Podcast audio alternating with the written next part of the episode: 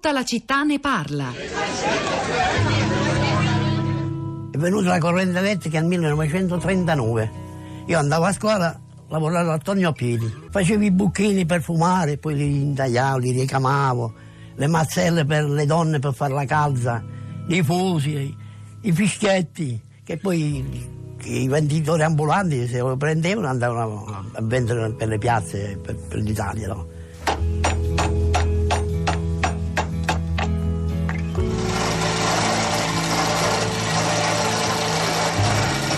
Uscivo da scuola eh, all'elementare, avevo un piccolo standino là e mi mettevo a tornare, a, tornare a piedi e poi facevo le altre cose. Facevo le, le, a parte di Roma si chiamano le cavole, sono rubinetti per estrarre il vino dalle botte in legno.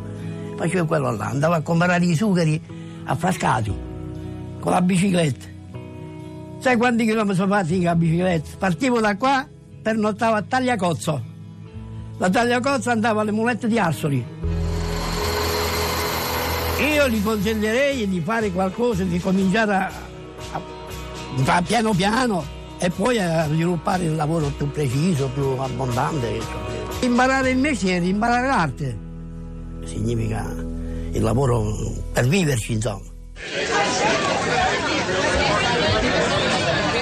Questo era un estratto del documentario Ritratto di un tornitore di contemporanea studio. Il tornitore, una di quelle figure professionali che mancano e di cui c'è bisogno, come abbiamo sentito dall'imprenditore Lino Beghin che ci parlava da Padova raccontando l'impossibilità di trovare figure di questo genere. E poi però c'è anche il problema degli operai tecnici specializzati, come quelle figure professionali avanzate che hanno bisogno di corsi continui di aggiornamento, corsi di specializzazione specifici, scrive un ascoltatore, che richiedono lunghi, eh, costi ingenti e tempi lunghi che nessuno può affrontare da solo senza garanzie.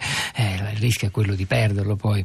Il lavoro, poi ancora sbagliato mettere un muro tra operai e università, tutti dobbiamo avere un percorso integrato di studio e lavoro. Molti messaggi interessanti, immagino anche testimonianze utili, preziose sui social network. Rosa Polacco. Eh, immagini bene Pietro, buongiorno, buongiorno a tutti. Sì, una discussione molto ricca questa mattina sui nostri profili, però inizio dalle segnalazioni di articoli, contributi, spunti. Eh, su Twitter c'è Gianfranco, non solo lui, ma insomma abbiamo trovato il suo tweet che pubblica il eh, discorso che il governatore ehm, della Banca d'Italia Ignazio Visco ha fatto un paio di giorni fa a Venezia alla scuola per librai. Allora Gianfranco twitta bellissimo, tutto da leggere, l'ultimo intervento di Visco, innovazione, istruzione anche umanistica sono le strade da seguire due righe dalla eh, relazione del governatore, eh, ve le leggo anch'io.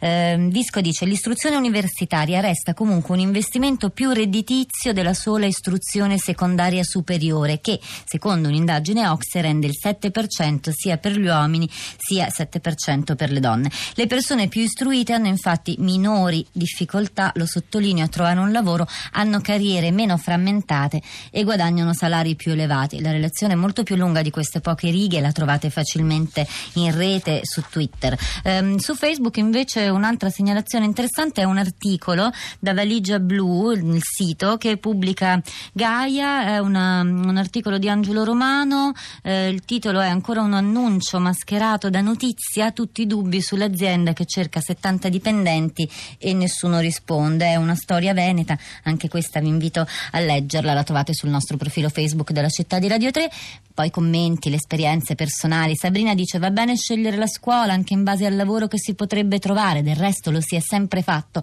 ma il lavoro non deve essere un criterio esclusivo, bisogna tener conto delle proprie inclinazioni, dei gusti, del fatto che la cultura e lo studio sono un bene in sé, perché sapere è potere, perché sapere ci rende liberi. Roberto dalla provincia di Brescia, buongiorno e benvenuto. Buongiorno. A lei la parola Roberto. Buongiorno a tutti. Allora ho cercato di, di, dare un contributo anch'io a questa trasmissione, stimolato dal, dal, vostro ospite. Io sono un perito elettronico, ho iniziato a lavorare subito dopo il diploma e prossimo ai 50 anni ho deciso di, di mettermi in gioco e mi sono iscritto all'università. E come scrivevo nell'SMS pensavo di fare molta più fatica e eh, in università ho incontrato gente circa della mia età e abbiamo fatto gruppo e vedevo che eh, superavamo gli esami con molta più facilità di tanti giovani che eh, secondo me dovevano essere più freschi, più preparati appena usciti dalla scuola. Ho trovato anche tanti giovani eccellenze, proprio veramente, veramente bravi, però vedevo, questo qua è il mio punto di vista, secondo me la scuola superiore non aveva insegnato loro a, a studiare, non aveva insegnato loro a impegnarsi nello studio. Vedevo che cercavano tutti i sotterfugi per passare l'esame, ma non di mettersi sui libri e studiare. Dopodiché mi sono anche trovato in tante materie tecniche, perché io ho fatto un istituto tecnico, quindi esami di, non so, anche di economia dove c'era da studiare eh, le curve, quindi analisi, che eh, li risolvevo con molta facilità e questi ragazzi giovani, magari usciti dal liceo, che mi chiedevano come fai a sapere queste cose. Dicevo, ma eh, analisi non l'avete fatta voi. E, e quindi il mio contributo era proprio in questo senso, cioè io ho trovato, pensavo di fare fatica, io mi sono laureato in tempo col 110, ma non mi considero un genio, cioè mi considero una persona normalissima. Roberto Da Brescia, sì, la, la ringrazio, è stata preziosa la sua testimonianza, eh, la saluto solo perché ci sono altre due persone che eh, vogliamo far parlare. Cristiano, buongiorno, benvenuto, credo parli a nome di una scuola, proprio di Unitis, Sì. da dove ci parla? Buongiorno, vi chiamo da, da Venezia, sono Cristiano Pelare, sono il presidente di uno degli ITS italiani, Sì. eh, l'ITS Red, è una fondazione che ha cinque sedi da Venezia fino a Varese, Venezia, Ve- Padova, Vicenza, Verona e Varese. Noi formiamo attualmente, abbiamo in formazione 250 studenti in un percorso appunto, come avete detto, di due anni. Eh, noi teniamo i ragazzi in aula per 1200 ore in due anni e 800 ore li facciamo invece fare in stage, quindi aiutiamo i ragazzi a entrare direttamente nel mondo del lavoro.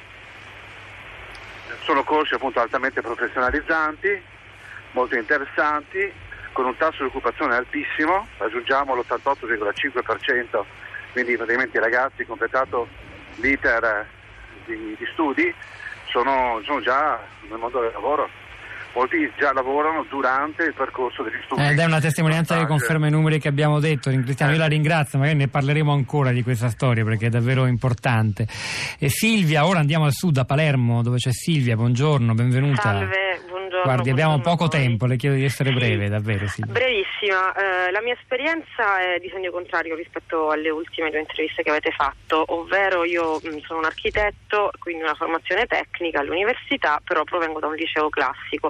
Chiaramente eh, l'essere libera professionista non eh, mi ha eh, salvata da tutte eh, le contingenze e le crisi eh, che il mondo del lavoro comunque anche per liberi professionisti ha portato negli ultimi anni, eh, però devo dire che ehm, proprio la capacità di eh, reinventare, di cogliere le sfumature forse anche ehm, del momento e quindi la capacità di analizzare eh, i fatti e di analizzare anche... L'hanno eh, aiutata, li ha acquisiti al classico, mi dica solo sì o no. Assolutamente Eh beh. sì, Va bene, grazie sì. a A Silvia lei. da Palermo, Rosa. C'è una storia molto bella sul nostro profilo Facebook eh, della città di Radio 3, andatela a cercare, leggetela, è quella di Lilith, racconta la sua- i suoi studi all'Istituto d'Arte di Firenze, nella sede di Palazzo Pitti, è una storia di, di torchi, di, di leghe, di archetti da traforo, eh, la trovate sul nostro profilo. Poi c'è Fabio, mi domanda, oltre confine sono di bocca buona, sono amanti del vintage, si assorbono senza problemi giovani formati nelle nostre vetuste istruzioni scolastiche, o forse il problema è nel fatto che i nostri grandi imprenditori non sanno cosa farsene realmente di personale specializzato o non vogliono pagarlo per quello che vale. È il momento di Radio Tremondo con Luigi Spino, alle 11.30 seguirà Radio Trescenza, hanno lavorato a questa puntata di Tutta la città ne parla, Domenico Narducci alla parte tecnica, Piero Pugliese alla regia, Pietro del Soldà e Rosa Polacco a questi microfoni, al di là del vetro, Sara Sanzi, Cristina Faloci e la nostra curatrice Cristiana Castellotti. A domani.